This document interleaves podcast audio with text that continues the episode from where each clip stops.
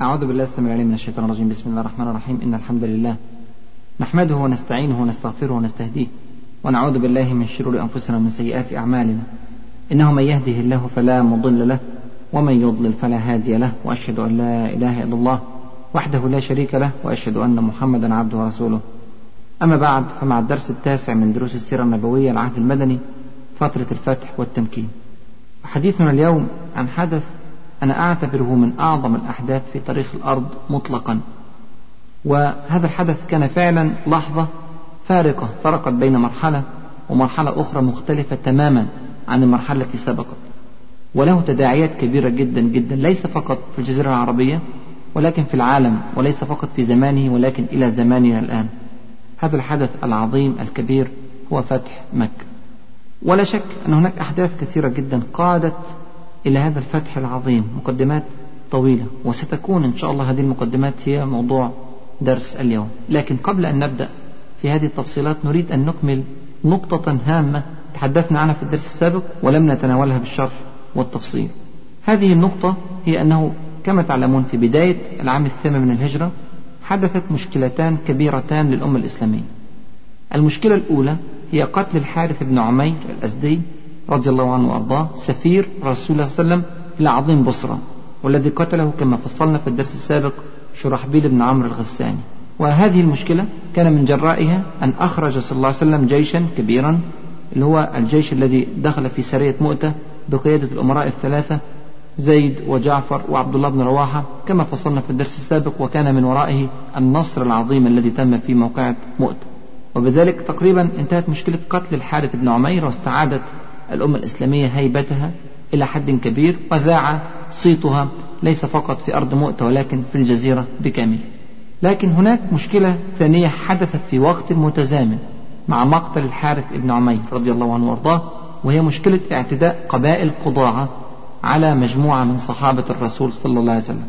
كانوا 15 من الصحابة قتلوا منهم 14 وارتث أحد الصحابة من بين القتلى وعاد إلى المدينة المنورة وشرح الرسول صلى الله عليه وسلم تفاصيل الخيانة التي قامت بها قضاعة والغدر الذي فعلته مع صحابة الرسول صلى الله عليه وسلم. فكان لابد الرسول صلى الله عليه وسلم أن يقف وقفة جادة مع قبيلة قضاعة لكي لا تهتز صورة الدولة الإسلامية في الجزيرة العربية. وبالفعل قرر الرسول صلى الله عليه وسلم أن يخرج جيشا كبيرا أيضا إلى مناطق قضاعة الكلام ده كان بمجرد عودة الجيش الإسلامي من مؤتة إلى المدينة المنورة. زي ما أنتم عارفين مؤتة حصلت في جمادى الأولى. سنة 8 من الهجرة والرسول صلى الله عليه وسلم في جمادى الثانية سنة 8 من الهجرة أخرج الجيش الثاني الجيش الذي يخرج إلى قضاعة المنطقة اللي كانت عايشة فيها قضاعة كان اسمها السلاسل وهي عبارة عن ماء أو عين أو بئر اسمه السلاسل وسميت المنطقة بكاملها ذات السلاسل. فعرفت هذه السرية التي خرجت إلى هذه المنطقة في التاريخ بسرية ذات السلاسل جمادى الثانية 8 هجرية.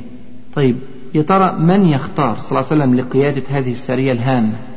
السرية التي تخرج لحرب قبيلة كبيرة قوية قبيلة قضاعة وعلى مسافة كبيرة من المدينة المنورة في شمال الجزيرة العربية. ليس لها مدد لها ظروف صعبة كظروف موقعة موت الرسول صلى الله عليه وسلم اختار لقيادة هذه السرية شخصية قد يعجب الكثيرون لاختيارها لقيادة مثل هذه السرية الهامة. لكن لما تيجي تحلل تلاقي سبحان الله اختيار في منتهى الحكمة من رسول الله صلى الله عليه وسلم. هذا الاختيار كان عمرو بن العاص رضي الله عنه وأرضاه.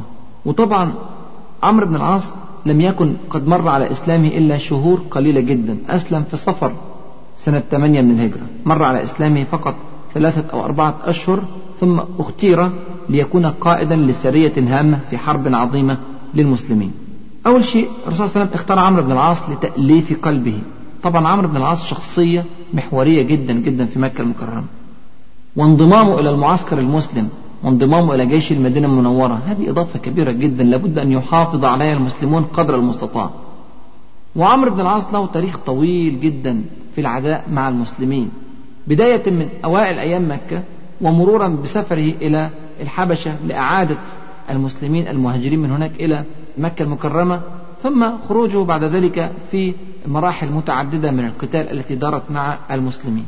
وعمرو بن العاص في ذلك الوقت شخصية ليست فقط كبيرة في المقام ولكن أيضا كبيرة في السن. عمرو بن العاص وقت إسلامي كان عنده 57 سنة يعني من كبار قادة قريش ومن دهاة العرب فعلا.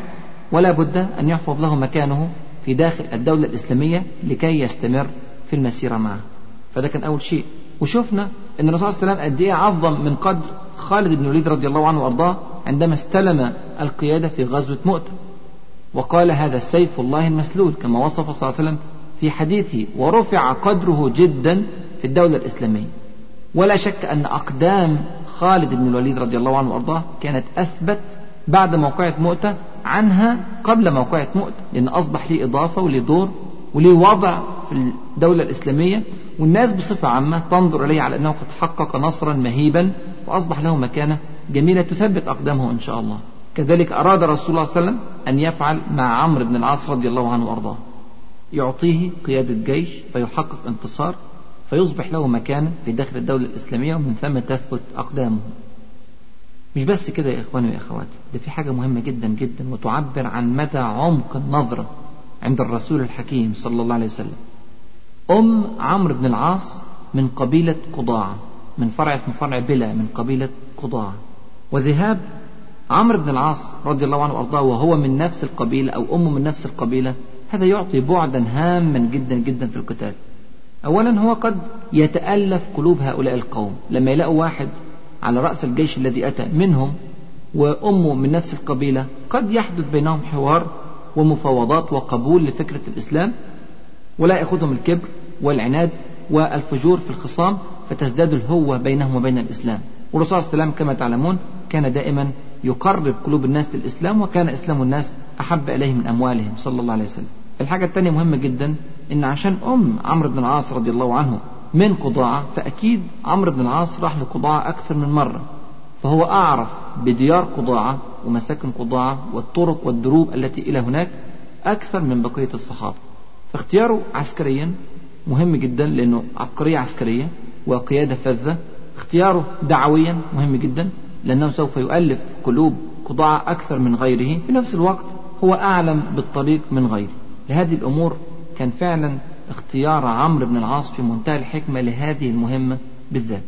طيب الرسول صلى الله عليه وسلم أراد أن يبلغ عمرو بن العاص بهذه المهمة العظيمة فأرسل إليه ثم قال له خذ عليك ثيابك وسلاحك ثم ائتني فأتيته كما يقول عمرو بن العاص في رواية ابن حبان والحاكم وأحمد والحديث إخواني صحيح ونخلي بالنا من ألفاظ الحديث لأن فيها أشياء مهمة جدا. فيقول عمرو بن العاص فأتيته وهو يتوضأ صلى الله عليه وسلم. فصعد في النظر ثم طأطأ فقال إني أريد أن أبعثك على جيش فيسلمك الله ويغنمك وأرغب لك من المال رغبة صالحة. يعني فتذهب إلى موقعة بإذن الله ستنتصر في هذه الموقعة وستكون لك غنائم فيكثر المال لك. وتعرفين أربعة أخماس الغنائم توزع على الجيش. فقال عمرو بن العاص وخلي بالك من كلماته رضي الله عنه وأرضاه وهو يقول هذه الكلمات أمام الرسول صلى الله عليه وسلم. والرسول صلى الله عليه وسلم يا إخواني إذا وصل إليه الكلام غير الصحيح فإنه لا شك الوحي سيخبره بذلك. لكن الرسول صلى الله عليه وسلم قبل منه هذه الكلمات. بص الكلمات بتقول إيه؟ قال يا رسول الله ما أسلمت من أجل المال ولكني أسلمت رغبة في الإسلام وأن أكون مع رسول الله صلى الله عليه وسلم. وهذا الصدق وإخلاص من عمرو بن العاص رضي الله عنه وأرضاه. فقال صلى الله عليه وسلم انظر يعني ليست هذه فقط هي المنقبة ولكن ما سيقوله صلى الله عليه وسلم بعد ذلك هو منقبة عظيمة جدا جدا لعمرو بن العاص رضي الله عنه وأرضاه. قال رسول الله صلى الله عليه وسلم يا عمرو نعم المال الصالح للمرء الصالح. يشهد له صلى الله عليه وسلم بالصلاح يقول هذا المال الذي سيأتي لك هو مال من الغنائم من الجهاد في سبيل الله هذا مال صالح نعم المال الصالح للمرء الصالح. هذه شهادة من رسول الله صلى الله عليه وسلم لعمرو بن العاص أنه من الصالحين. وبالفعل أمره على الجيش وخرج الجيش الإسلامي بقيادة عمرو بن العاص رضي الله عنه وأرضاه يترأس على ثلاثمائة من الصحابة من وجوه الأنصار والمهاجرين.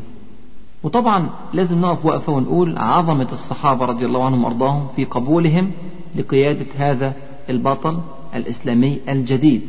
أربع شهور فقط في الإسلام ومع ذلك يقود جيش فيه وجوه المهاجرين والأنصار. لهم تاريخ طويل في الإسلام بعضهم وصل التاريخ بتاعه في الإسلام إلى عشرين سنة متصلة ومع ذلك يقبل أن يترأس عليه في هذا الجيش من كان عمره في الإسلام فقط أربعة شهور.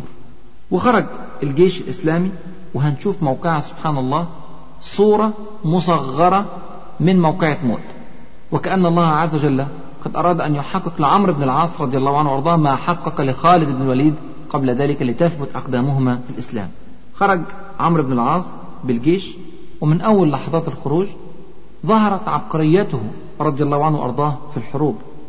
من أول الطريق قرر أن يسير بالمسلمين ليلا ويكمن نهارا لا يتحرك نهارا حتى لا ترصده عيون العدو إن كانت على الطريق. وبالفعل وصل بالجيش بتاعه دون أن تدري عيون قضاعة أنه قد جاء إليه. وبدأ برضه بعبقرية واضحة وبحكمة عسكرية لافتة للنظر يبث العيون هنا وهناك حتى يستطلع أعداد العدو.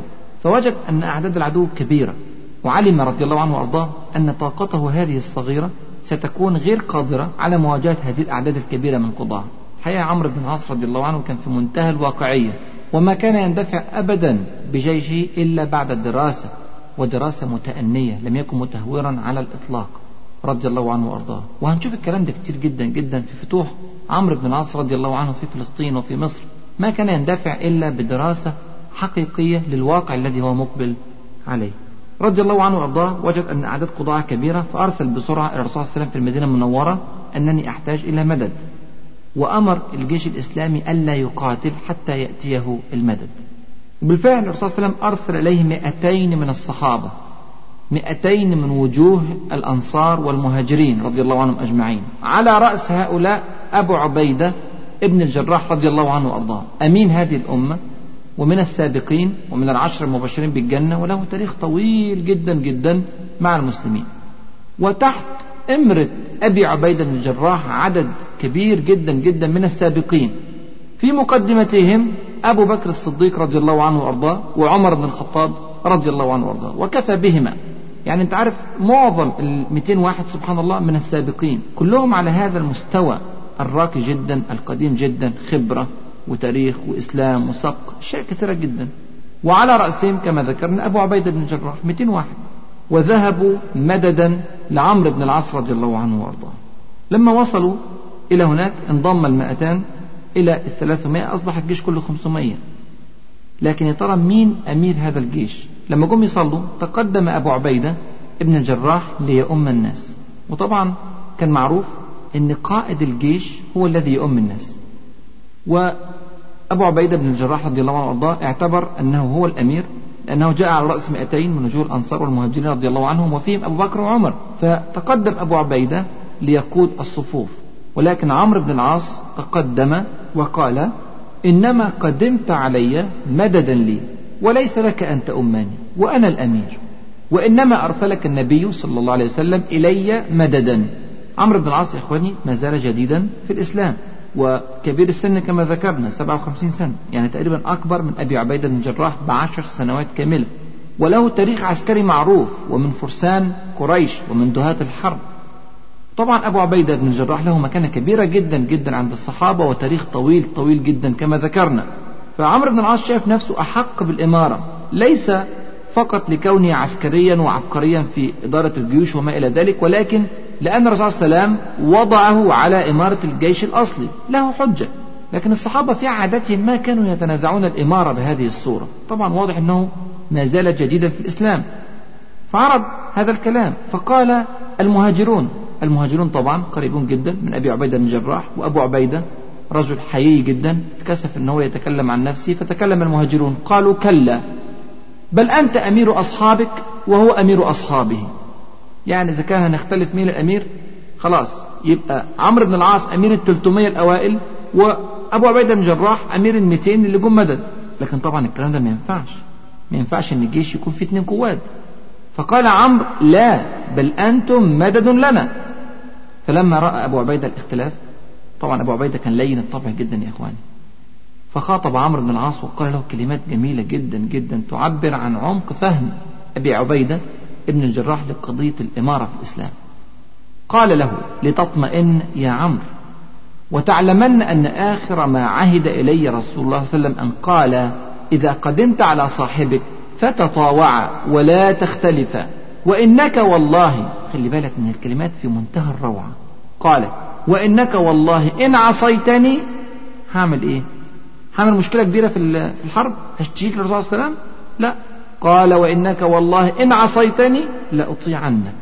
سبحان الله فأطاع أبو عبيدة وكان عمرو بن العاص يصلي بالناس وكل الصحابة 500 واحد. فيهم أبو عبيدة وأبو بكر الصديق وعمر بن الخطاب. وفيهم الكثير والكثير من المهاجرين والأنصار. الجميع يصلي وراء عمرو بن العاص حديث الإسلام والذي لم يسلم إلا منذ أربعة أشهر. طبعا دي صورة حضارية رائعة. في تاريخ المسلمين ومظهر من مظاهر الوحدة ومن أبلغ أسباب النصر. الجميع يعمل في سبيل الله لا يتهافت أحدهم على إمارة. وطبعا لازم نقف وقفة برضو مع موقف عمرو بن العاص رضي الله عنه وأرضاه. والحقيقة أنا شايف أن عمرو بن العاص رضي الله عنه وأرضاه لم يخطئ في هذا الحدث. عنده حجة قوية جدا حجة شرعية وحجة من سير الأحداث. الرسول صلى الله عليه وسلم بعث إليه وأمره على هذا الجيش وقال له أنه يريد أن يسلمه الله عز وجل وأن يغنمه الله عز وجل. يعني في سيناريو كبير واضح بيفسر لعمرو بن العاص ولغيره من الصحابة أن الرسول صلى الله عليه وسلم اختاره لهذا المنصب لإمارة هذا الجيش. وأبو عبيدة جاء بمئتين من الصحابة فعلا مددا لعمرو بن العاص في سرية ذات السلاسل. ولم يصرح له الرسول صلى الله عليه وسلم مباشرة بالتصريح أنه هو الأمير على الجيوش. فمفهوم كده أنه جاء مدد لعمرو بن العاص. وعمرو بن العاص ليس بالعقلية العسكرية البسيطة التي يؤمها غيرها. هو رجل قائد ورجل عسكري وعبقري ويشهد له الجميع من المسلمين وغير المسلمين أن له كفاءة عسكرية لافتة للنظر فعلا في الجزيرة العربية. فموقف برضو عمرو بن العاص موقف الحقيقة سليم. وتولى عمرو بن العاص قيادة الخمسمائة من الصحابة رضي الله عنهم وأرضاهم أجمعين. وظهرت عبقريته في أكثر من خطوة منها أنهم أرادوا رضي الله عنهم أن يوقدوا النار. يعني بغرض التدفئة. وكانت ليلة شديدة البرد. وأنتم عارفين الحرب تدور في شمال الجزيرة العربية وبعض المناطق بتبقى باردة جدا في الصحراء في الليل. ففي هذه الليلة أراد الصحابة أن يوقدوا النار وطلبوا من عمرو بن العاص هذا الأمر فرفض رضي الله عنه. قال لهم لا أوقد النار. فذهب الصحابة إلى أبي بكر الصديق رضي الله عنه ليتوسط عند عمرو بن العاص في إيقاد النار. فذهب أبو بكر الصديق وكلم عمرو بن العاص في إيقاد النار فقال عمرو بن العاص بمنتهى الحزم لا يوقد أحد منهم نارا إلا قذفته فيها. سبحان الله. في منتهى الحزم منع كل الناس أن يقوموا بإيقاد النار. حتى عمر بن الخطاب رضي الله عنه كان زعلان وتحدث في ذلك الأمر مع أبي بكر الصديق رضي الله عنه فقال أبو بكر الصديق بمنتهى اليقين إن الرسول صلى الله عليه وسلم أمره على الجيش وهو أعلم. يعني هو أعلم صلى الله عليه وسلم بحكمته وبقدرته على إدارة الجيش ونسمع ونطيع دون أن ندري ما هي الحكمة من وراء الأمر. وطبعا حكمة عمرو بن العاص رضي الله عنه في ذلك الأمر كانت واضحة. والصحابة لما رجعوا المدينة المنورة واشتكوا الرسول صلى الله عليه وسلم وسألوا عن ذلك قال لماذا فعلت ذلك؟ قال كرهت أن آذن لهم أن يوقدوا نارا فيرى عدوهم قلتهم يعني الصحابة كلهم 500 قبائل القضاء أعداد ضخمة جدا. لو ولعوا نار وفي أحد العيون تركب جيش المؤمنين اللي هيحصل إيه؟ هيعدوهم 500 واحد يسهل قتالهم. فلذلك منع رضي الله عنه وأرضاه الصحابة من إيقاد النار وهذا في منتهى الحكمة فعلا. وبعد شوية الصحابة رضي الله عنهم وأرضاهم التقوا في معركة هائلة مع قضاع واستطاع عمرو بن العاص بخطة عسكرية بارعة أن يحقق نصرا هائلا على قبائل قضاع وتتكرر من جديد صورة مصغرة لغزوة أو لسرية مؤتة. انتصار كبير جدا بعدد قليل جدا من الرجال على مجموعة ضخمة من رجال قضاع وبعد هذا الانتصار فرت قبائل قضاع هنا وهناك. الصحابة رضي الله عنهم وأرضاهم تحمسوا جدا لهذا الأمر وفكروا أن يتابعوا جيش قضاعة هنا وهناك. لكن عمرو بن العاص رضي الله عنه أمرهم ألا يتبعوا جيش قضاع الفار. الصحابة أيضا لم يستطيعوا أن يخرجوا عن إمرة عمرو بن العاص لكنهم ترددوا في ذلك الأمر واحتاروا. لماذا يمنعهم عمرو بن العاص رضي الله عنه؟ ولم يقتنعوا برأيه. فعادوا إلى الرسول صلى الله عليه وسلم أيضا واشتكوا له ذلك الكلام عند عودتهم إلى المدينة. فسأل الرسول صلى الله عليه وسلم عمرو بن العاص عن ذلك الأمر فقال يا رسول الله كرهت أن يتبعوهم فيكون لهم مدد. الرسول صلى الله عليه وسلم لما سمع منه هذه الكلمات استحسن ذلك منه وأقره. يبقى حصل مشكلتين أهوت. الأولانية بتاعت النار والثانية بتاعت اتباع جيش الفار. وفي المشكلتين الرسول صلى الله عليه وسلم أقر رأي عمرو بن العاص. كمان في مشكلة ثالثة حصلت أن عمرو بن العاص رضي الله عنه احتلم في ليلة من هذه الليالي. ليلة من ليالي سرية ذات السلاسل. وكانت هذه الليلة ليلة باردة. فقام رضي الله عنه وأرضاه وأشفق أن يغتسل بالماء البارد في هذه الليلة. فتيمم رضي الله عنه وصلى بالناس الصبح. فالناس استغربت أنه يصلي بهم في وجود الماء متيمما طبعا المياه موجودة لكن المياه باردة شديدة البرودة. فلما ذهب الصحابة إلى رسول الله صلى الله عليه وسلم واشتكوا له ذلك الأمر أيضا قال يا عمرو بن العاص صليت بأصحابك وأنت جنب. فقال عمرو بن العاص يا رسول الله إني سمعت الله يقول ولا تقتلوا أنفسكم إن الله كان بكم رحيما. فخشي رضي الله عنه وأرضاه أن يغتسل بالماء البارد فيقتل فاجتهد هذا الاجتهاد فضحك رسول الله صلى الله عليه وسلم ولم يقل شيئا. يعني بقى له أربع شهور في الإسلام وما شاء الله بيجتهد ويحسن الاجتهاد وطبعا ضحك الرسول صلى الله عليه وسلم إقرار يا إخواني. قبول للرأي الذي اختاره عمرو بن العاص رضي الله عنه. يعني في أكثر من مشكلة. وخلاف حدث بين عمرو بن العاص وبين الصحابة مع أن الصحابة رضي الله عنهم وأرضاهم فيهم الكثير والكثير من القدامى والسابقين في كل هذه الاختلافات أقر الرسول صلى الله عليه وسلم رأي عمرو بن العاص رضي الله عنه وأرضاه وهذه من أعظم مناقب عمرو بن العاص رضي الله عنه ورضي الله عن الصحابة أجمعين. بالفعل كانت موقعة عظيمة انتصر فيها المسلمون وازدادت سمعة الدولة الإسلامية هيبة ورهبة في قلوب الناس وذاع صيتها في كل مكان ومما لا شك فيه أن كل هذا سيؤدي إلى الأحداث القادمة. بعد هذه السرية سرية ذات السلاسل ارتفعت ثقة الرسول صلى الله عليه وسلم جدا جدا بفقه وذكاء وأمانة وقيادة عمرو بن العاص رضي الله عنه وأرضاه فأرسله صلى الله عليه وسلم إلى مهمة أخرى عظيمة جدا وهي مهمة السفارة إلى دولة عمان. عمان كانت دولة مشركة في ذلك الوقت. وكان يحكمها رجل اسمه جيفر وأخوه عباد. والاثنين كان عندهم سيطرة على منطقة واسعة جدا من الأراضي في عمان وحولها. فالرسول صلى الله عليه وسلم أرسل عمرو بن العاص لهم يدعوهم إلى الإسلام ويدعوهم إلى الانضمام إلى الدولة الإسلامية. وبعد حوار طويل سبحان الله مع جيفر وعباد وحكمة شديدة جدا وذكاء شديد جدا من عمرو بن العاص رضي الله عنه استطاع أن يقنع عباد وجيفر بالإسلام وبالفعل سبحان الله أسلم بل وأسلم شعبهم بالكامل. ودخلت دولة عمان بكاملها في دولة المسلمين.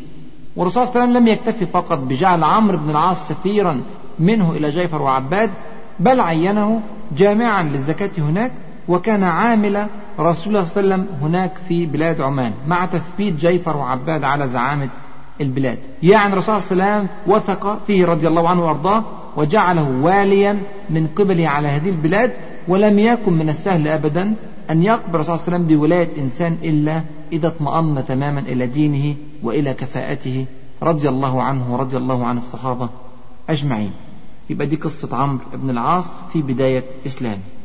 يبقى أنا أقف وقفه وأحلل في هذا الوقت أوائل رجب سنة 8 من الهجرة الوضع الإسلامي في غاية الاستقرار في رهبة في هيبة من الدولة الإسلامية في انتصارات متكررة في صورة جديدة جدا لدولة ناشئة في المدينة المنورة تبسط سيطرتها على أطراف واسعة من الجزيرة العربية.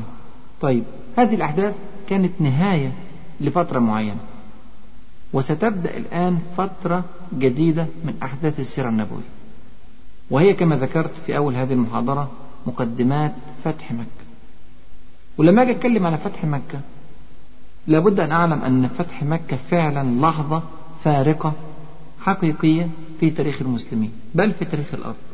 لدرجة أنه إذا ذكر الفتح معرفا هكذا الفتح عرف أنه فتح مكة مع أن كل انتصارات المسلمين كانت فتح.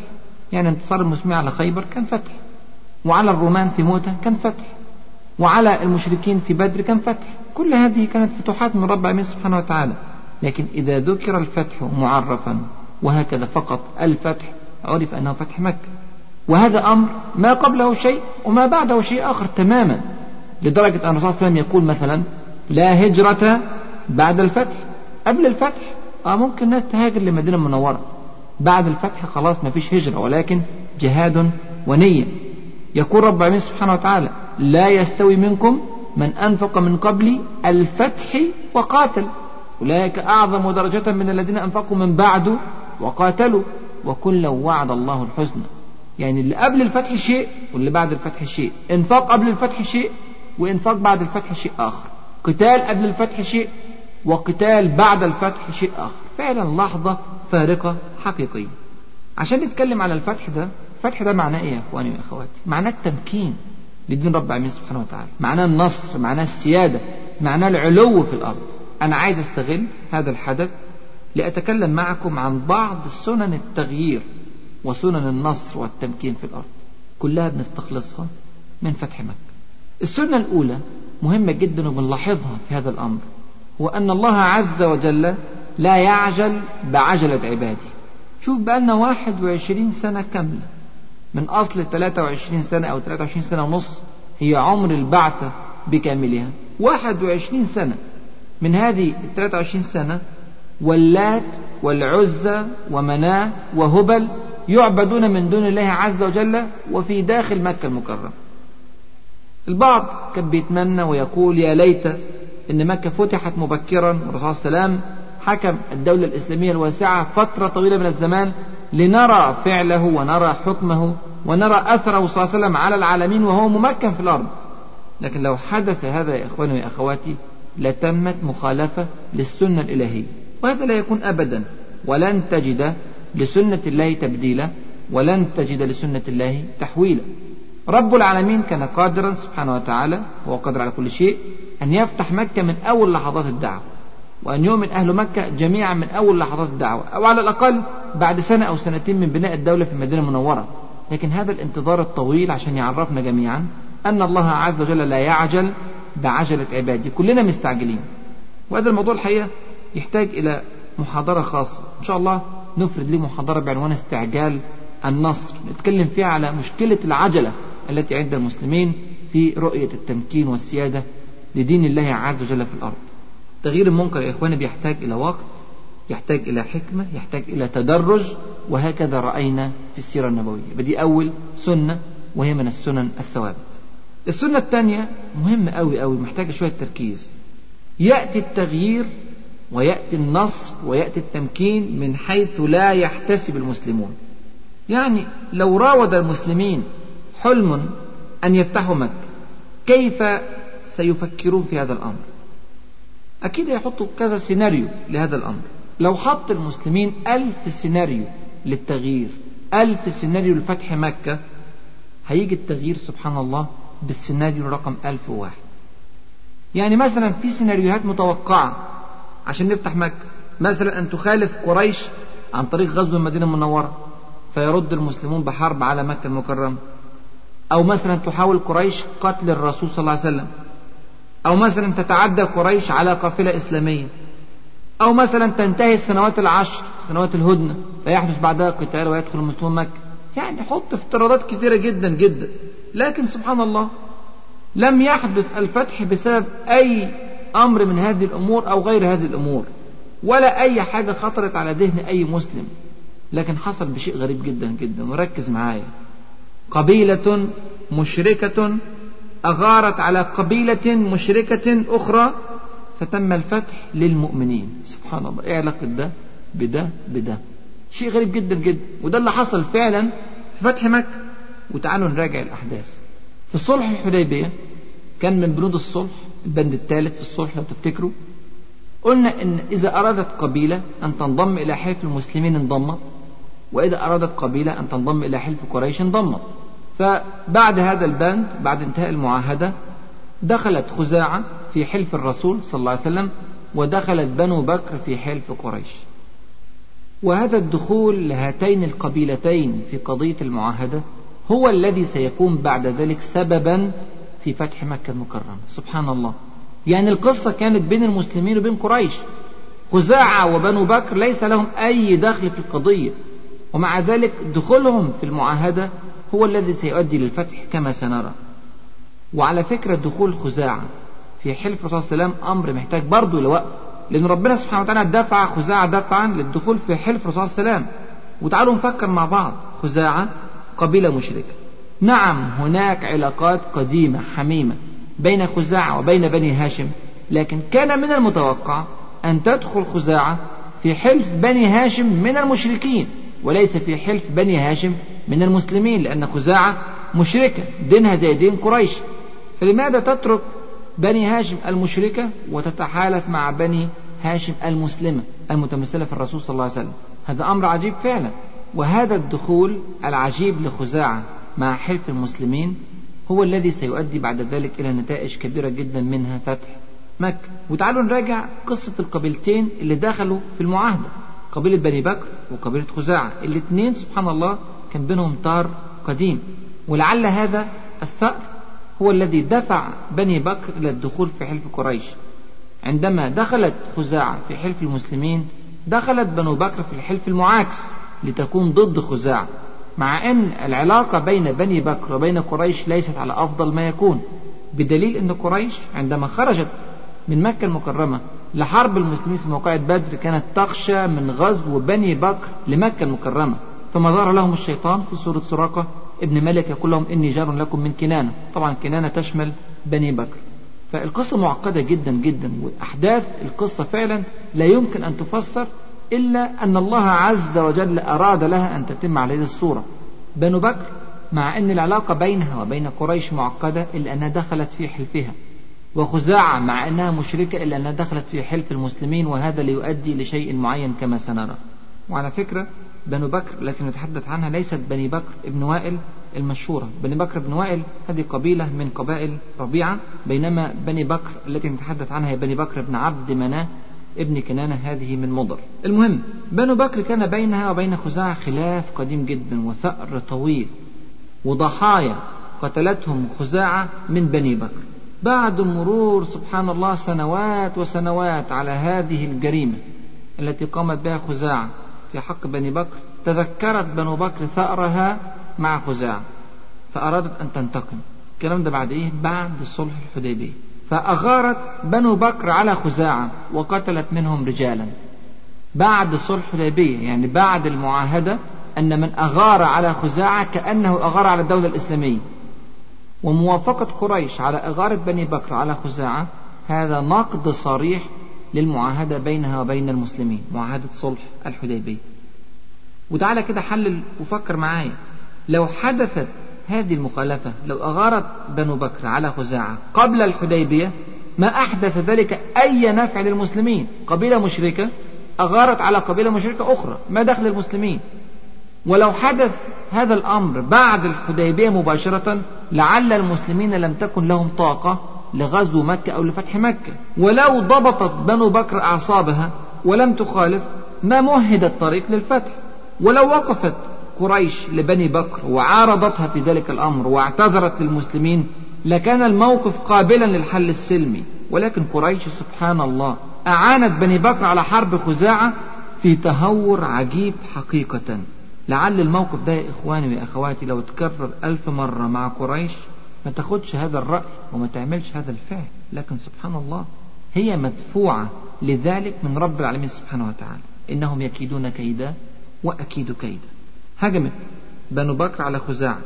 خزاعة غير مستعدة للقتال لأن في صلح الحديبية في أمر هدنة. الحرب موضوعة لكن الخيانة متوقعة من المشركين. هجمت بنو بكر على خزاعة. وقتلت من خزاعة ما قتلت. قتلت رجالا كثر.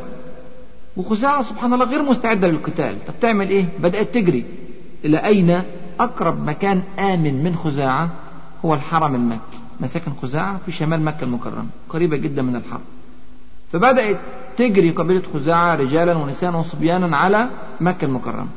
ودخلت بالفعل داخل الحرم ووراها بنو بكر تطاردها بالسلاح. وطبعا الموقف ده عشان يزود تعقيد الحكاية. لو تمت المعركة في خارج الحرم ممكن قريش تقول والله ما شفتش. معرفش ممكن تزعم أن ذلك حدث رغما عن أنفها. لكن تدخل بنو بكر وخزاعة إلى داخل الحرم ليتم القتال في داخل الحرم. ومع أن قريش سبحان الله دائما تحمي الحجاج وتحمي المعتمرين وتفتخر على العرب أنها حامية هذه المنطقة وموفرة للأمان فيها إلا أن قريش في تهور عجيب جدا جدا. لم تكتفي فقط بالمراقبة بل وأعانت بني بكر بالسلاح لقتل خزاعة. وسبحان الله الكلام ده غير مبرر بالمر لأن خزاعة ما فيش بينها وبين قريش مشاكل وما فيش أي علاقة للمسلمين بالقصة. فتصرف قريش فعلا تصرف غير مفهوم. لكن ده بيورينا حاجة مهمة جدا إن الخيانة متوقعة من المشركين. قال الله عز وجل في كتابه الكريم أو كلما عاهدوا عهدا نبذه فريق منهم بل أكثرهم لا يؤمنون. وده اللي شفناه فعلا. وهذه الخيانة تحدث منهم سبحان الله مع أن الرسول صلى الله عليه وسلم كان وفيا تمام الوفاء معهم. لدرجة أن من جاء المدينة المنورة مؤمنا من مكة المكرمة رده الرسول صلى الله عليه وسلم مرة ثانية إلى قريش ليطبق بنود المعاهدة. ورأينا ذلك عندما أعاد الرسول صلى الله عليه وسلم أبا بصير إلى مكة المكرمة مع خطورة هذه الإعادة على إيمان أبي بصير. لكن الوفاء بالمعاهدة لم تفعل ذلك بنو بكر ولم تفعل ذلك قريش وخانت المشكلة الكبيرة كمان بنو بكر تلعب بالقوانين وقريش تشاهد ذلك الأمر والجميع يقبل. القتال تم في داخل البيت الحرام في داخل مكة البلد الحرام. هذا أمر خطير جدا يا إخواني. والجميع كان يؤمن كل زائري هذه المنطقة. وطبعا ده كان عرف قريش وعرف الجزيرة العربية وعرف كل القبائل وقانون عام على الجميع على المسلمين وعلى المشركين. لكن سبحان الله دخلت بنو بكر إلى داخل مكة المكرمة لتقتل خزاعة في داخل الحرم. حتى جيش بني بكر نفسه كان شكله مستغرب من استمرار عملية القتل في داخل الحرم. نادوا على زعيمهم نوفل ابن معاوية الديلي من بني بكر نادوا عليه وقالوا يا نوفل إلهك إلهك. يعني قوانين إلهك. قوانين اللات والعزى وهبل وما إلى ذلك. لم تشرع لهم القتال في داخل البيت الحرام. إلهك إلهك. فقال كلمة فاجرة. قال لا إله اليوم. لا إله اليوم. ثم قال يا بني بكر أصيبوا ثأركم. وخلي بالك بقى من الكلمات في منتهى الخطورة. يقول فلعمري إنكم لتسرقون في الحرم. أفلا تصيبون ثأركم فيه؟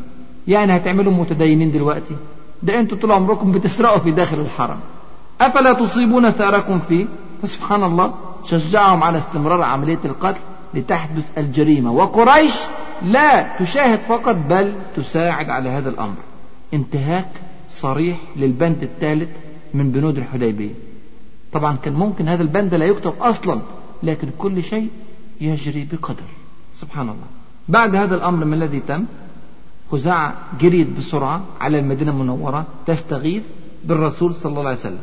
أول من جاء من خزاعة كان رجل اسمه عمرو بن سالم. وأول ما دخل أنشد بعض أبيات الشعر يشرح فيها المأساة التي تعرضت لها خزاعة. كان مما قال يا رب إني ناشد محمدا حلف أبينا وأبيه الأتلدا قد كنتم ولدا وكنا والدا ثم تأسلمنا فلم ننزع يدا. فانصر هداك الله نصرا اعتدى وادع عباد الله يأتوا مددا. فيهم رسول الله قد تجرد إن سيم خسفا وجهه تربد إلى آخر الأبيات. طبعا في هذه الأبيات نلاحظ أن عمرو بن سالم واضح أنه كان قد أسلم عند قول هذه الأبيات. لكن المعظم من بني خزاعة لم يكونوا قد أسلموا بعد جميعا كانوا من المشركين. والقتلى كان فيهم من المسلمين وكان فيهم من المشركين. والرسول صلى الله عليه وسلم عندما استمع إلى هذه الأبيات سبحان الله لم يتردد لم يتردد لحظة واحدة. إنما قال في منتهى الثبات نصرت يا عمرو بن سالم. نعم هو لم يحدد في هذه اللحظة الطريقة التي سينصر بها عمرو بن سالم لكنه قرر النصرة في لحظة واحدة. لأن في بينه وبين عمرو بن سالم أو قبيلة خزاعة صلح واتفاقية وتحالف وهذا يا إخواني وأخواتي بصرف النظر عن كون خزاعة مسلمة أو مشركة. نعم معظم قبيلة خزاعة من المشركين لكن الحلف بينهم وبين المسلمين يقضي أن يدافع كل طرف عن الطرف الآخر إذا اعتدي على حرمات أحد الطرفين. والرسول صلى الله عليه وسلم خذ هذا القرار في منتهى الجدية. ولا شك أن هذا يعطي ثقة للمتحالفين. ويعرف الحلفاء المشركين أخلاق المسلمين. ان أنا بدل اتفقت معك أن أدافع عنك إذا أصابك مكروه فسوف أدافع عنك حتى وإن كان هذا الدفاع سيصيبني بأذى كبير. يبقى ده كان موقف عمرو بن سالم ورد فعل الرسول صلى الله عليه وسلم. شوية ومين اللي جاي؟ بديل ابن ورقاء الخزاعي. والاسم ده مش غريب علينا. مر علينا أيام صلح الحديبية. أرسلت قريش بديلا هذا ليقوم بالمعاهدات والمفاوضات بينها وبين المسلمين كان وسيط بين قبيلة قريش وبين جيش المسلمين. يعني بديل بن ورقاء رجل صديق لقريش. بديل بن ورقاء هذا مع أنه من خزاعة إلا أنه كان يعيش في داخل مكة. لكن دلوقتي الإصابة إصابة شخصية له. قبيلة بديل هي التي أصيبت في داخل الحرم. فالآن بديل يتجه ليشكو للرسول صلى الله عليه وسلم. سبحان الله. وهذا أمر غريب جدا يا إخوان. لأن بديل في ذلك الوقت كان مشركا باتفاق. يعني كل الناس أجمعت أنه كان من المشركين ولم يسلم إلا بعد فتح مكة. ما زال مشركا.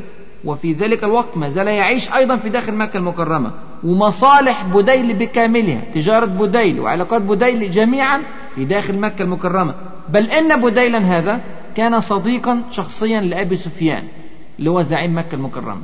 ومع ذلك عندما أصيب ذهب لمن ليشكو له ذهب للذي لا تضيع عنده الحقوق لرسول الله صلى الله عليه وسلم. لم يذهب لأبي سفيان ويقول له إن قبيلتك فعلت كذا وكذا ورد لي الاعتبار وادفعوا ديات الناس لكنه سبحان الله ذهب الرسول صلى الله عليه وسلم لأنه يعلم أنه لن يضيع عنده حق بل تضيع كل الحقوق عند قريش وعند المشركين. ولما راح بديل الرسول صلى الله عليه وسلم أنا متأكد وعلى يقين أنه كان أقصى أحلام بديل إن الرسول صلى الله عليه وسلم يأخذ الفداء من قريش أو أن يقتل من بني بكر ما يوازي من قتل من خزاعة. لكن ما كانش يخطر على باله أبدا أبدا أن الرسول صلى الله عليه وسلم يفكر في فتح مكة. لكنه دفع إلى هناك ليكون سببا من الأسباب التي تؤدي إلى فتح مكة. سبحان الله. أمر غريب جدا جدا وعجيب لكنه يحدث ونراه ليأتي النصر فعلا من حيث لا نحتسب. وخلي بالك إن بديل مشرك ولم يؤمن بالإسلام حتى هذه اللحظة وغير مقتنع بهذا الدين ولعله يكره تماما أن تفتح مكة بالإسلام لكن قاده رب العالمين سبحانه وتعالى إلى المدينة المنورة ليستغيث بالرسول صلى الله عليه وسلم ليكون سببا في فتح مكة بالإسلام. تباديل وتوافيق عجيبة جدا جدا ليحدث النصر في النهاية بطريقة لا يحسب حسابها أحد من المسلمين ولا من المشركين. يبقى دي كانت السنة الثانية المهمة جدا جدا في أمور الفتح. وخلي بالكم افتكروا. السنة الأولى إن الله عز وجل لا يعجل بعجلة العباد. واحد وعشرين سنة على ما فتحت مكة. السنة الثانية أنه يأتي النصر من حيث لا يحتسب المسلمون. السنة الثالثة غريبة جدا. لا يأتي النصر فقط من حيث لا يتوقع المسلمون بل يأتي من حيث يكره المسلمون. وده غريب جدا جدا يا إخوان. لكنه متكرر إلى الدرجة التي تجعله سنة. طالوت رحمه الله ومن معه من المؤمنين كرهوا لقاء جالوت وجنوده. لكن جعل الله عز وجل النصر في هذا اللقاء. كره المسلمون لقاء المشركين في بدر. ولكن جعل الله عز وجل في باطنه النصر. ربنا سبحانه وتعالى بيقول في الكتاب وإن فريقا من المؤمنين لكارهون فكان يوم الفرقان. كره المسلمون تحزب الأحزاب حول المدينة. إذ جاءوكم من فوقكم ومن أسفل منكم وإذ زاغت الأبصار وبلغت القلوب الحناجر وتظنون بالله الظنون. لكن سبحان الله كان فيه الخير. والرسول صلى الله عليه وسلم بعد الأحزاب قال الآن نغزوهم ولا يغزون. كره المسلمون صلح الحديبية وقالوا لما نعطي الدنية في ديننا؟ وكان في باطنه الخير كل الخير. وشفنا قد إيه تفصيلات الخير الذي تلا صلح الحديبية كره المسلمون قتل أخيهم وصاحبهم وحبيبهم الحارث ابن عمير رضي الله عنه وأرضاه. سفير الرسول صلى الله عليه وسلم إلى عظيم بصرة. ولكن كان من وراء هذا القتل المكروه انتصار مؤتة كذلك في قصتنا الآن. كره المسلمون نقد بني بكر وقريش للعهد. لا شك أنهم كرهوه. لا شك أنهم يريدون الهدنة أن تمتد عشر سنوات وأكثر من كده كمان. لأنهم شافوا في أقل من سنتين خيرات كتير جدا جدا. فكيف إذا امتد الأمر لأكثر من ذلك؟ رأوا أعداد المسلمين تتزايد بشدة في زمن الهدنة والأمن وغياب الحرب. الآن بعد هذا النقد قد تحدث حرب وقد يحدث اضطراب وقلق في الجزيرة وقد يخاف الناس وقد تتأثر الدعوة. وقد تغزو قريش المدينة. وقد وقد وقد مليون مشكلة ممكن تحصل. نحن نكره القتال الآن. مش عايزين يحصل حرب دلوقتي. نحب الهدنة لكن يحدث ما نكره قصرا ورغما عن أنوفنا. ثم يأتي النصر والفتح والتمكين من خلال الحدث الذي نكرهه. سبحان الله. ليه الكلام ده يا إخواني؟ لماذا هذه السنة؟ لماذا يأتي النصر من حيث نكره؟ لماذا لا يأتي النصر من حيث نحب؟ أو بالطريقة التي نريد أو بالطريقة التي نخطط لها. الكلام ده إخواني وأخواتي ليه هدف واضح جدا جدا. والكلام ده على فكرة متكرر في كل مراحل التاريخ. هذا الهدف هو أن الله عز وجل يريد لنا ألا نفتن بنصرنا. يريد لنا ألا نعتقد أن النصر إنما جاء لحسن تدبيرنا ولدقة خطتنا ولبراعة أدائنا ولذكاء عقولنا ولسرعة تصرفنا.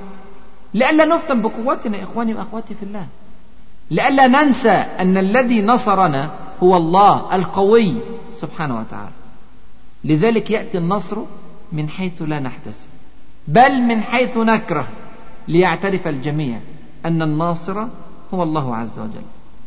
يأتي النصر من طريق عكس التخطيط الذي رسمت ومن طريق عكس الطريق الذي رجوت. ومش معنى كده طبعا إننا ما نخططش. ابدا. بل على العكس. إذا لم تخطط وتجتهد لا يأتي النصر مطلقا.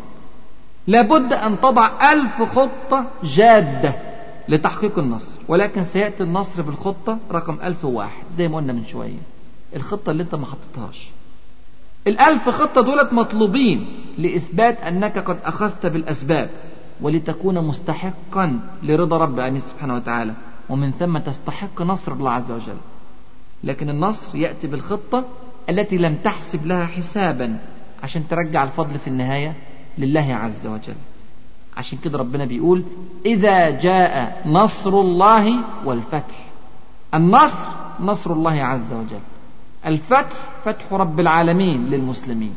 إذا جاء نصر الله والفتح. ورأيت الناس يدخلون في دين الله أفواجا. يا ترى إيه رد فعل المسلمين لما يشوفوا الفتح؟ لما يشوفوا النصر. ربنا سبحانه وتعالى وضح لنا في هذه السورة القصيرة المعجزة سورة النصر.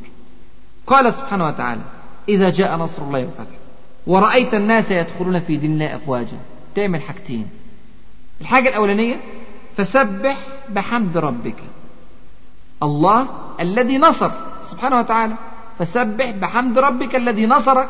والذي أيدك بقوته والذي مكن لك في الأرض هو سبحانه وتعالى الذي فعل. فسبح بحمد ربك واستغفر سبحان الله. ولماذا يأتي الاستغفار بعد النصر والتمكين؟ يأتي من أن يكون قد دخل في روعك أنك قد انتصرت بقدرتك وبقوتك وبتخطيطك وبتدبيرك. تقول أنا فعلت كذا أنا خططت أنا دبرت. استغفر من هذا الأمر. استغفر لأن الله عز وجل هو الذي فعل. وهنفهم بعد كده إزاي الرسول صلى الله عليه وسلم دخل مكة وهو في حالة من أشد حالات تواضعه صلى الله عليه وسلم. لئلا يفهم أنه قد فعل ذلك بقدرته البشرية. لكن رب العالمين هو الذي أراد التمكين وهو الذي أراد النصر وهو الذي أراد العزة للمسلمين فلا بد من التواضع الكامل له سبحانه وتعالى. يبقى يأتي النصر من حيث نكرة لكي لا يدعي مدع أنه انتصر بقوته ولكن ينسب الفضل والنصر لله عز وجل. فلم تقتلوهم ولكن الله قتلهم. وما رميت إذ رميت ولكن الله رمى. وراجعوا بقى موقعة بدر قلنا فيها الكلام ده قبل كده بالتفصيل. يبقى دي كانت السنة الثالثة السنة الرابعة من سنن التمكين في غاية الأهمية يا إخوان وهذه السنة قد تكون محبطة للبعض إذا درسوا الموضوع بصورة سطحية. لكن التدبر في هذه السنة سيثبت إن شاء الله عكس ذلك. هذه السنة تقول إن فترة الإعداد بتبقى طويلة جدا للدولة الإسلامية. عشان أقيم دولة إسلامية محتاج فترة إعداد طويلة. لكن فترة التمكين لهذه الدولة قصيرة جدا. سبحان الله. الإعداد لفتح مكة والتمكين الفترة ديت في السيرة خدت 21 سنة. 21 سنة بالتمام والكمال. أول البعثة كان في رمضان قبل الهجرة ب 13 سنة. والفتح كان في رمضان بعد الهجرة ب 8 سنين 21 سنة تماما. فترة التمكين سنتين ونص من فتح مكة إلى وفاة الرسول صلى الله عليه وسلم. بعد وفاة الرسول صلى الله عليه وسلم حدثت الردة. وانتهى التمكين. فترة الإعداد 21 سنة من أصل 23 سنة ونص يعني بالضبط 89% من فترة السيرة. قول 90% وفترة التمكين 10% وراجع معايا قصص التمكين في القرآن الكريم التي سبقت الرسول عليه وسلم. راجع قصة نوح عليه السلام. شوف فترة الإعداد قد إيه؟ قعد يدعي الناس قد إيه؟ 950 سنة. ألف سنة. إلا 50 عاما. فترة التمكين قد إيه؟ بسيطة جدا وقصيرة جدا. هود كذلك صالح كذلك عليهم السلام جميعا. وموسى عليه السلام فترة إعداد طويلة جدا جدا. إعداد له هو شخصيا وإعداد لبني إسرائيل. وفترة تعذيب وتشريد واضطهاد طويلة جدا. وبعد كده التمكين فترة قصيرة. هذا أمر متكرر جدا سواء قبل الرسول صلى الله عليه وسلم أو بعد الرسول صلى الله عليه وسلم. راجع قصة صلاح الدين الأيوبي. حوالي 80 أو 90 سنة إعداد وفترة التمكين 15 أو 20 سنة على الأكثر. والكلام ده زي ما قلنا متكرر. بعد موقعة الزلاقة والتمكين الكبير لدولة المرابطين في الأرض سبحان الله إعداد طويل جدا حوالي 60 سنة. ثم تمكين في الأرض فترة قصيرة من الزمان. الكلام ده محتاج وقفة يا إخواني وأخواتي لماذا تستمر فترة التمكين لمدة قصيرة؟ بينما يكون الإعداد طويلا جدا جدا. الكلام ده عشان سببين رئيسيين. إحنا بندرس واقع دلوقتي. الكلام ده وإن كان مزعل للبعض إلا إنه واقع فعلا. السبب الأول سبب خطير جدا هو انفتاح الدنيا على المسلمين بعد التمكين. انفتاح الدنيا. الاقتصاد بيتحسن الأوضاع الاجتماعية بتتحسن الدنيا بتتفتح على المسلمين. فتحدث الفتنة. يحدث التصارع. الناس بتتصارع على إيه؟ تتصارع على حاجتين رئيسيتين في زمن التمكين. يتصارعون على المال ويتصارعون على السلطان. وراجع التاريخ. الرسول عليه السلام كان يخشى على المسلمين من هذا الأمر وذكرنا أكثر من مرة هذا الحديث لخطورته وأهميته في تكوين الدولة الإسلامية. قال صلى الله عليه وسلم والله ما الفقر أخشى عليكم ولكن أخشى عليكم الدنيا أن تبسط عليكم كما بسطت على من كان قبلكم. التمكين يا إخواني.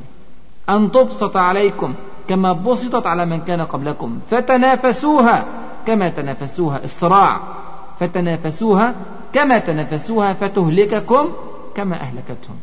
يبقى هذا أمر خطير جدا. أثناء فترة الإعداد مفيش دنيا فما فيش فتنة. لكن في التمكين تحدث الفتنة سريعا. والمعصوم من عصمه الله عز وجل. القليل جدا جدا من الأمة الذي لا يقع في هذه الفتنة. يبقى دي الحاجة الأولانية. انفتاح الدنيا على المسلمين والتصارع بين المسلمين على المال وعلى السلطة. الحاجة الثانية عدد هائل من البشر سيدخل الإسلام لقوته لا اقتناعا بمبادئ الإسلام. هذا زمن التمكين. الناس شايفة دولة قوية ممكنة لها سيادة في الأرض فيذهب الجميع للانضمام إلى هذه الدولة. مقتنع أو غير مقتنع بالمبادئ الإسلامية هذه ليست قضية تشغل الناس في ذلك الوقت. تتزايد أعداد المسلمين بكميات كبيرة جدا. هذه الأعداد المتزايدة لم تخضع لتربية كما خضع لها الأولون. هذه الأعداد المتزايدة بتاخد قسط بسيط جدا جدا من التربية. عند أول أزمة من الأزمات يسقط هؤلاء جميعا. يسقط هؤلاء فيختفي التمكين. شوف كده الأعداد بتاعتنا. قعدنا 19 سنة في السيرة النبوية عشان في الآخر يكون عندنا 1400 مؤمن في صلح الحديبية ثم فتح خيبر. في فتح مكة بعد كده بأقل من سنتين وصل عدد المسلمين زي ما هنشوف بعد شوية لعشر تلاف واحد رايحين يفتحوا مكة المكرمة. بعد فتح مكة شوف بقى النقلة الهائلة. بعد فتح مكة في سنة واحدة خرج الرسول صلى الله عليه وسلم في تبوك بثلاثين ألف مقاتل. العشر تلاف اللي جم قبل الفتح بقوا ثلاثين ألف مقاتل وخلي بالك العشر تلاف دولت منهم حوالي خمس تلاف أو ست تلاف جم قبل الفتح بشهور وأيام قليل. ومع ذلك سبحان الله بعد الفتح نقلة هائلة. جالنا عشرين ألف مرة واحدة بعد سنة واحدة. وبعد سنة تانية من تسعة لعشرة من الهجرة هنشوف الناس مع الرسول صلى الله عليه وسلم في حجة الوداع وصل عددهم كام؟ حوالي 130 ألف في بعض التقديرات. 130 ألف. زدنا مئة ألف مسلم في السنة العاشرة من الهجرة النبوية. مئة ألف. يا سبحان الله. هيتربوا إمتى دولت؟ أعداد ضخمة جدا جدا التحقت بالدولة الإسلامية وهم يعني في محاضن بعيدة جدا عن المدينة المنورة وليس هناك الطاقة الكاملة لتربية هؤلاء. فلما حصلت أزمة وفاة الرسول الله وسلم حصلت ردة في مناطق واسعة في الجزيرة العربية. الردة حصلت عند الناس اللي ما تربطش. مفيش حد من السابقين الأولين من المهاجرين والأنصار ارتد. الناس كلها ثبتت على الإسلام. لكن عموم الناس دخلت في وقت الفتح ووقت التمكين. هؤلاء لم يعطوا القسط الكافي من التربية. لذلك وقت التمكين عادة ما يكون قصيرا. ووقت الإعداد طويل. هل يا ترى الكلام ده محبط؟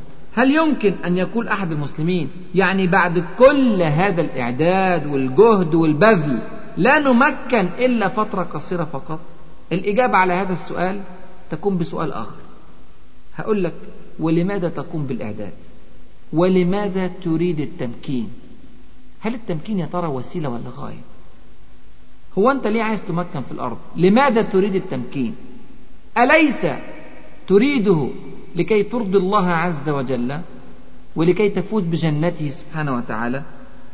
طيب إذا علمت أن الله عز وجل يعطي جنته لمن عمل. بصرف النظر بقى عن تحقيق النتيجة. بصرف النظر عن أنه حدث تمكين أو لم يحدث تمكين في زمانه. يعطيه سبحانه وتعالى الأجر على قدر العمل بصرف النظر عن الزمن الذي وجد فيه. أليس ذلك مريحا للإنسان ومطمئنا للنفس؟ عملك في فترة الإعداد أنت مأجور عليه. وعملك في فترة التمكين أنت أيضا مأجور عليه. المهم العمل. مش مشكلة في التمكين. وراجع معايا كم من الأمم ممكنة في الأرض وهي من أهل النار. كتير يا إخواني لا يغرنك تقلب الذين كفروا في البلاد. متاع قليل ثم مأواهم جهنم وبئس المهاد. لكن على الناحية الأخرى كم من غير الممكنين في الأرض من أهل الجنة. مصعب بن عمير مات في أزمة أحد ومع ذلك من أهل الجنة. حمزة بن عبد المطلب كذلك بل إن هناك من مات في فترة مكة المكرمة سمية أم عمار بن ياسر وياسر رضي الله عنه وأرضاه هؤلاء ماتوا في فترة مكة المكرمة. البراء بن معرور وأسعد بن زرارة ماتوا قبل بدر أصلا لم يشهدوا أي نصر للدولة الإسلامية. ومع ذلك إن شاء الله في أعلى عليين.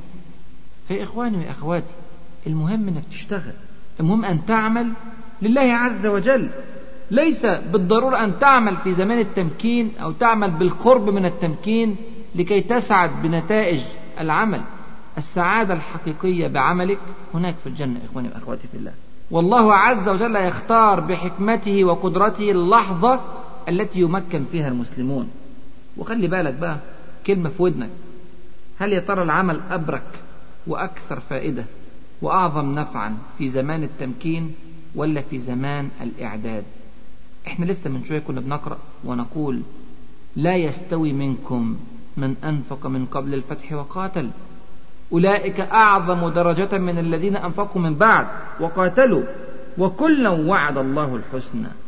العمل في هذه الفترة الصعبة الفترة التي تسبق التمكين العمل في هذه الفترة أعظم أجرا ولا شك في ذلك. إذا والكلمة دي هيستغربها ناس لكن فكروا فيها. إذا من مصلحة المسلم أن تطول الفترة التي يحصل فيها ثوابا أعظم وهي فترة الإعداد. من مصلحته أن يتأخر التمكين. لكن مش معنى كده يا إخواني وأخواتي إن أنا ما أسعاش للتمكين. بالعكس أنا مطالب به. لكن إذا تأخر لا أحزن ولا أكسل ولا أفتر ولا أقعد لكن أعلم أن الله عز وجل أراد بي الخير وأراد لي أن أعمل في زمن ليس فيه فتنة. لعله سبحانه وتعالى أن يثبتني على الحق ولعله إن مكن في زمانك أن تفتن بمال أو بكرسي أو بغيره.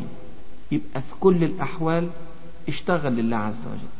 دي كانت السنة الرابعة اللي هي إن فترة الإعداد طويلة وفترة التمكين قصيرة وده ما يحبطش الناس وده أمر متكرر في كل لحظات التاريخ. يبقى إحنا شفنا في الدرس النهارده بعض سنن التغيير وبعض سنن التمكين. قلنا منها إن الله عز وجل لا يعجل بعجلة العباد. قلنا أنه يأتي النصر من حيث لا يحتسب المسلم. قلنا أنه يأتي النصر من حيث يكره المسلم. وقلنا أن فترة الإعداد طويلة وفترة التمكين قصيرة. وفي سنن تانية كتير وهنتعرض ليها إن شاء الله أثناء الشرح أو في محاضرات تانية. نرجع للرسول صلى الله عليه وسلم. ماذا يفعل الرسول صلى الله عليه وسلم إزاء هذه الأزمة؟ إزاء هذا الموقف الصعب عمرو بن سالم وبديل بن ورقاء الخزاعي الاثنين بيستغيثوا بالرسول صلى الله عليه وسلم لكي ينجد خزاعة من الأذى والظلم الذي وقع عليها. الآن هناك أزمة. أزمة نقد العهد. أزمة احتمال الحرب. أزمة اهتزاز صورة الدولة الإسلامية. إذا لم يكن هناك رد فعل مناسب. هذه أزمة كبيرة جدا.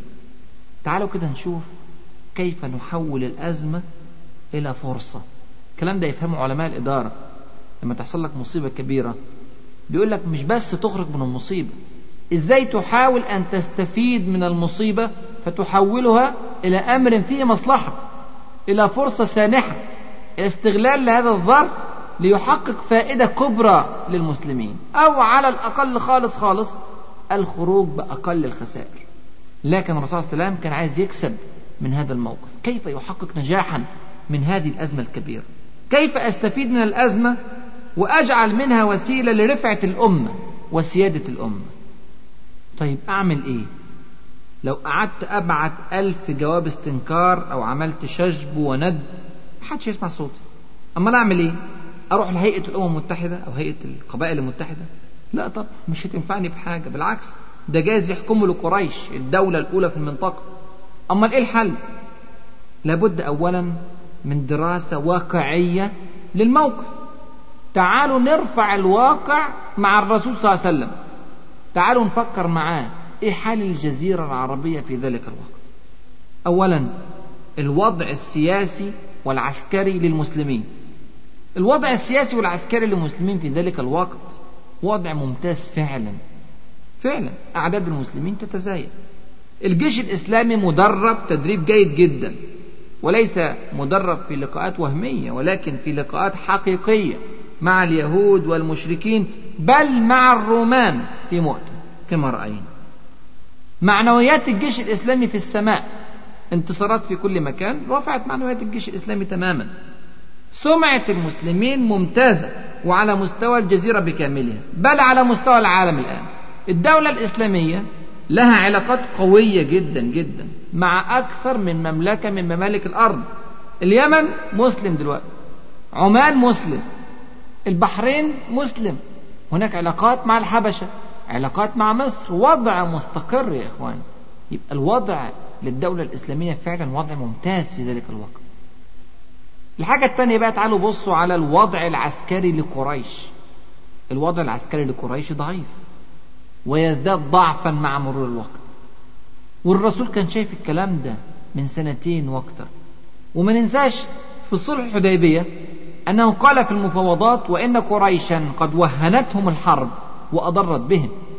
من بعد الأحزاب الرسول صلى الله عليه وسلم يقول الآن نغزوهم ولا يغزونا. نحن نسير إليهم. يعني من ساعتها هو شايف نفسه في علو والدولة الإسلامية في علو واضح وقريش في هبوط واضح. والوقت الذي مر بعد الصلح الحديبية لم يكن في صلح قريش. شفنا المسلمين بيزيدوا وكل رجل أو امرأة يتحول من الكفر إلى الإيمان هو إضافة إلى الدولة الإسلامية وفي نفس الوقت هو نقص في الدولة الكافرة. أحلاف قريش قليلة جدا جدا الآن. تكاد تكون محصورة فقط في بني بكر. وعلاقة قريش بهذا الحليف ليست قوية. وزي ما قلنا إن كان بينهم وبين بني بكر أصلا مشاكل. ومن أيام بدر والمشاكل دي موجودة. وهذه العلاقة بين أهل الباطل بين قريش وبين بني بكر أو أي حليف هذه العلاقة من الممكن أن تتغير من حال إلى حال أخرى في وقت سريع وعاجل إذا تغيرت المصالح.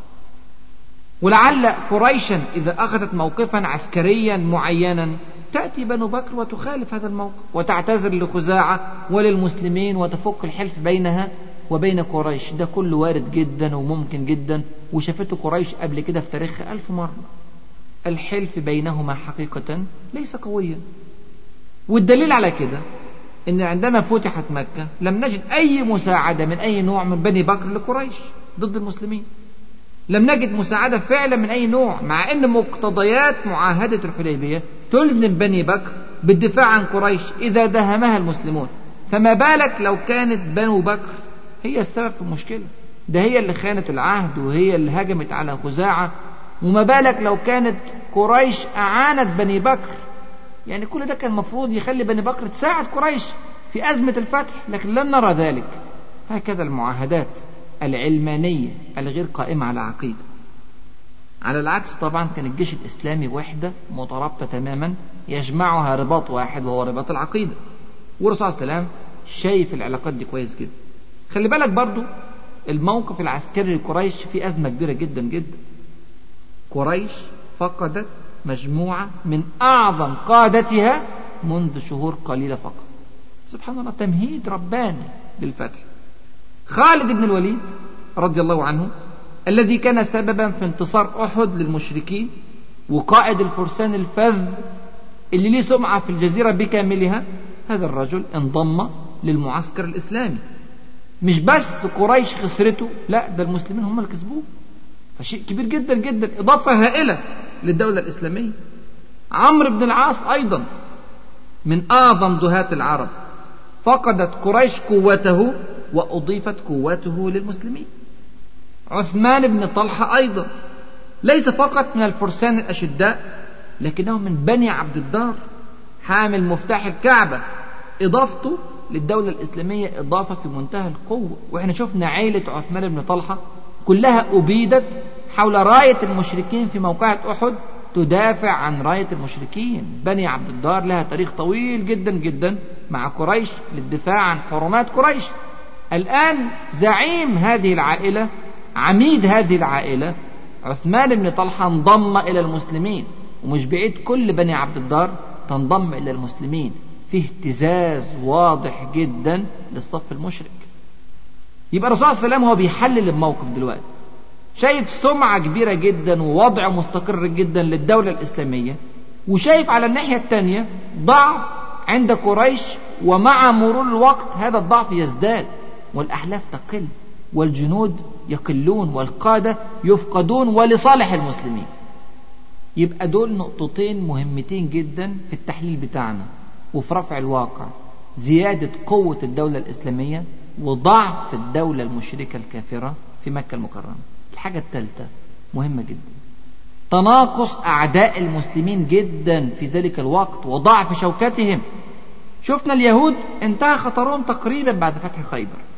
وشفنا غطفان. غطفان لم ينتهي فقط خطرهم بل جاءت وفودهم تعلن الإسلام وتعلن أنها تنضم إلى قوة المسلمين. يا سبحان الله. غطفان ديت هي اللي شاركت منذ سنتين فقط في حصار المدينة المنورة المؤمنة. الآن سوف تشارك في حصار مكة المكرمة المشركة في ذلك الوقت.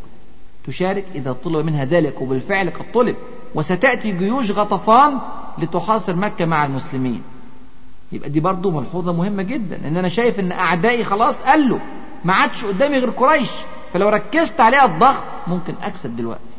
الحاجة الرابعة في التحليل مهمة جدا الوضع القانوني والشرعي للمسلمين. إذا أرادوا فتح مكة الآن وضع سليم. ما أحد ينكر عليهم أبدا. هذه فرصة سانحة تماما يا إخواني لفتح مكة. قد لا تتكرر بسهولة.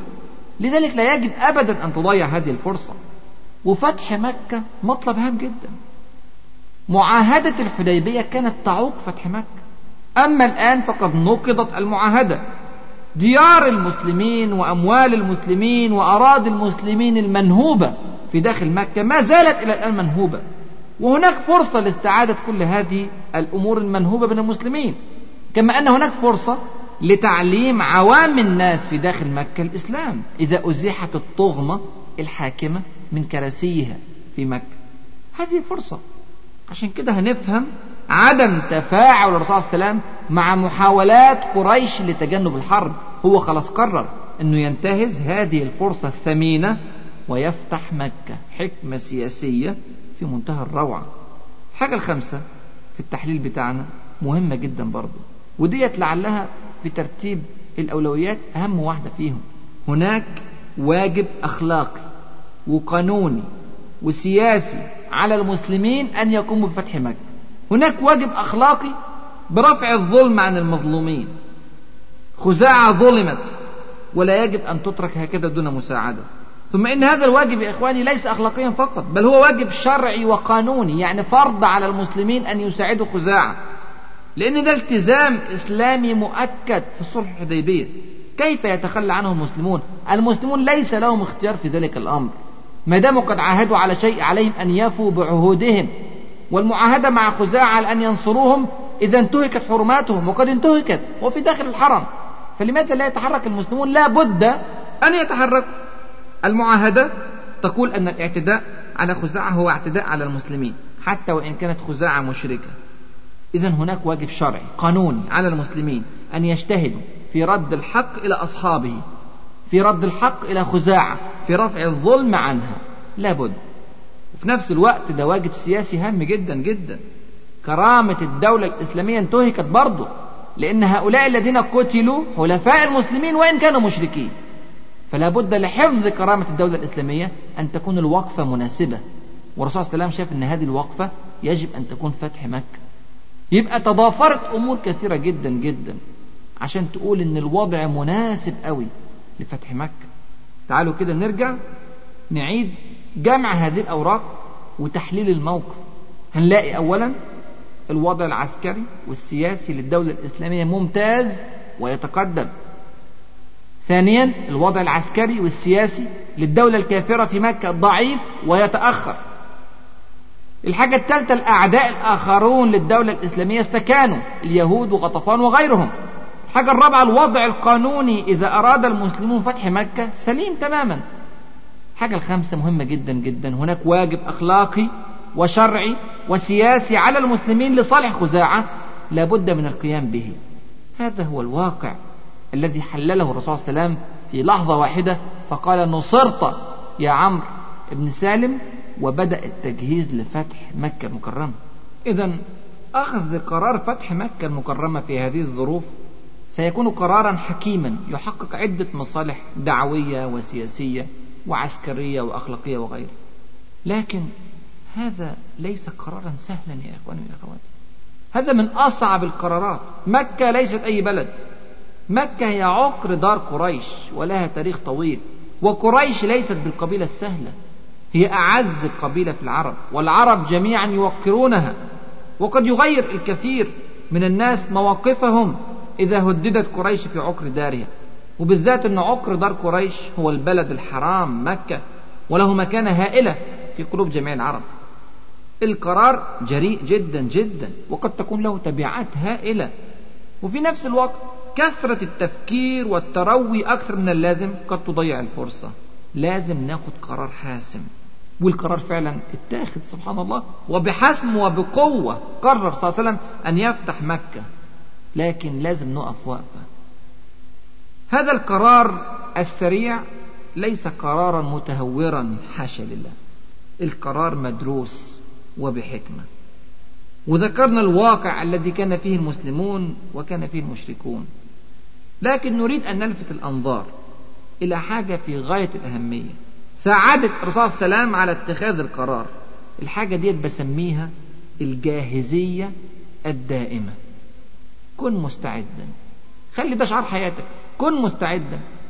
فرص كتير جدا جدا بتيجي للإنسان لكن لا يمكنه أن يستغل هذه الفرص لأنه مش جاهز أو غير مستعد. الرسول صلى الله عليه وسلم وشعبه المؤمن كان جاهزا بصفة مستمرة. الجيش مدرب. ومنظم وعلى أهبة الاستعداد دائما. الشعب مهيأ لقضايا القتال والبذل والتضحية.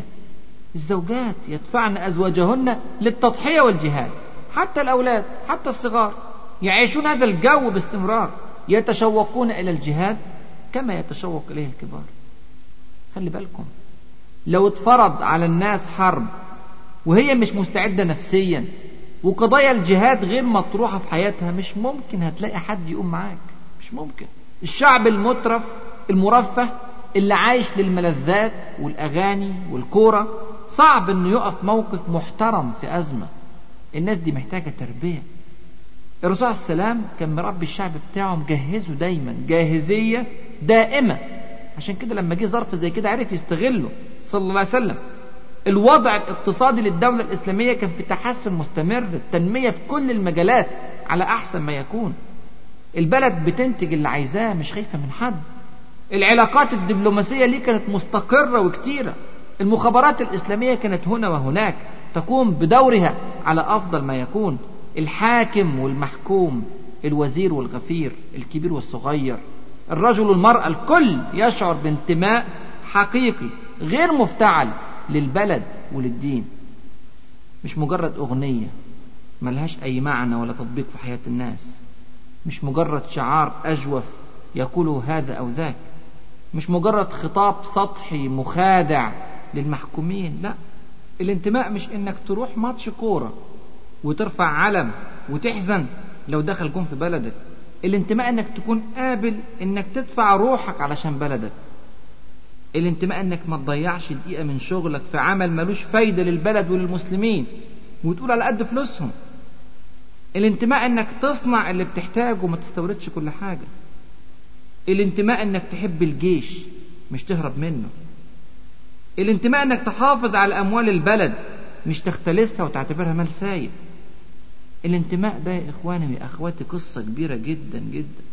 قصة كبيرة مش بتتقاس ابدا في الاستاد أو في السينما. لكن بتتقاس في ميدان الجهاد في المصنع في الجامعة في الحقول في المعامل في الحاجات دي كلها. هو ده الانتماء. شعب المدينة كان عايش قصة الانتماء صح علشان كده قدر يقف ويجاهد مع الرسول صلى الله عليه وسلم وقت ما الرسول احتاجه. هذا الانتماء الحقيقي وهذه الجاهزية الدائمة من أهم مفاتيح استغلال الفرص السانحة. علشان كده الرسول صلى الله عليه وسلم عرف ياخد القرار من غير تردد. عارف إن شعبه معاه بجد وجيشه معاه بجد وعلاقاته الدبلوماسية معاه بجد. وأظن شايفين قد إيه يا إخواني ويا أخواتي السيرة منهج عملي واقعي للتغيير فعلا. إذا أخذ قرار الحرب قرار فتح مكة من أخطر القرارات في تاريخ الجزيرة بل في تاريخ العالم. وهنشوف إزاي أثار هذا الفتح. هتشمل تقريبا كل مساحة الأرض ولحد الوقت ولحد يوم القيامة. ده كان الوضع في المدينة المنورة. لكن يا ترى الوضع شكله إيه في مكة المكرمة؟ يا ترى قريش بتفكر إزاي بعد المصيبة اللي وقعت فيها؟ يا ترى بنو بكر هتعمل إيه مع قريش؟ ويا ترى الاتنين هيعملوا إيه مع المسلمين بعد كده؟ ويا ترى الرسول وسلم هيتعامل إزاي مع محاولات قريش بعد ذلك لتجنب الحرب؟ ويا ترى إزاي الرسول عليه وسلم هيجهز جيشه ويطلع بيه لهذا المشوار الصعب؟ فتح مكة المكرمة 500 كيلو في الصحراء. التفاصيل دي يا إخواني في غاية الأهمية. التفاصيل ديت هي عماد بناء الدولة الإسلامية. مهم جدا جدا أن تدرس بعناية. وهذا إن شاء الله سيكون موضوع الدرس القادم. وأسأل الله عز وجل أن يعز الإسلام والمسلمين. وأن يرينا الحق حقا ويرزقنا اتباعه وأن يرينا الباطل باطلا ويرزقنا اجتنابه وأن يفقهنا في سننه وأن يعلمنا ما ينفعنا وأن ينفعنا بما علمنا إنه ولي ذلك والقادر عليه. فستذكرون ما أقول لكم وأفوض أمري إلى الله. إن الله بصير بالعباد وجزاكم الله خيرا كثيرا. السلام عليكم ورحمة الله وبركاته. مع تحيات النور للإنتاج الإعلامي والتوزيع.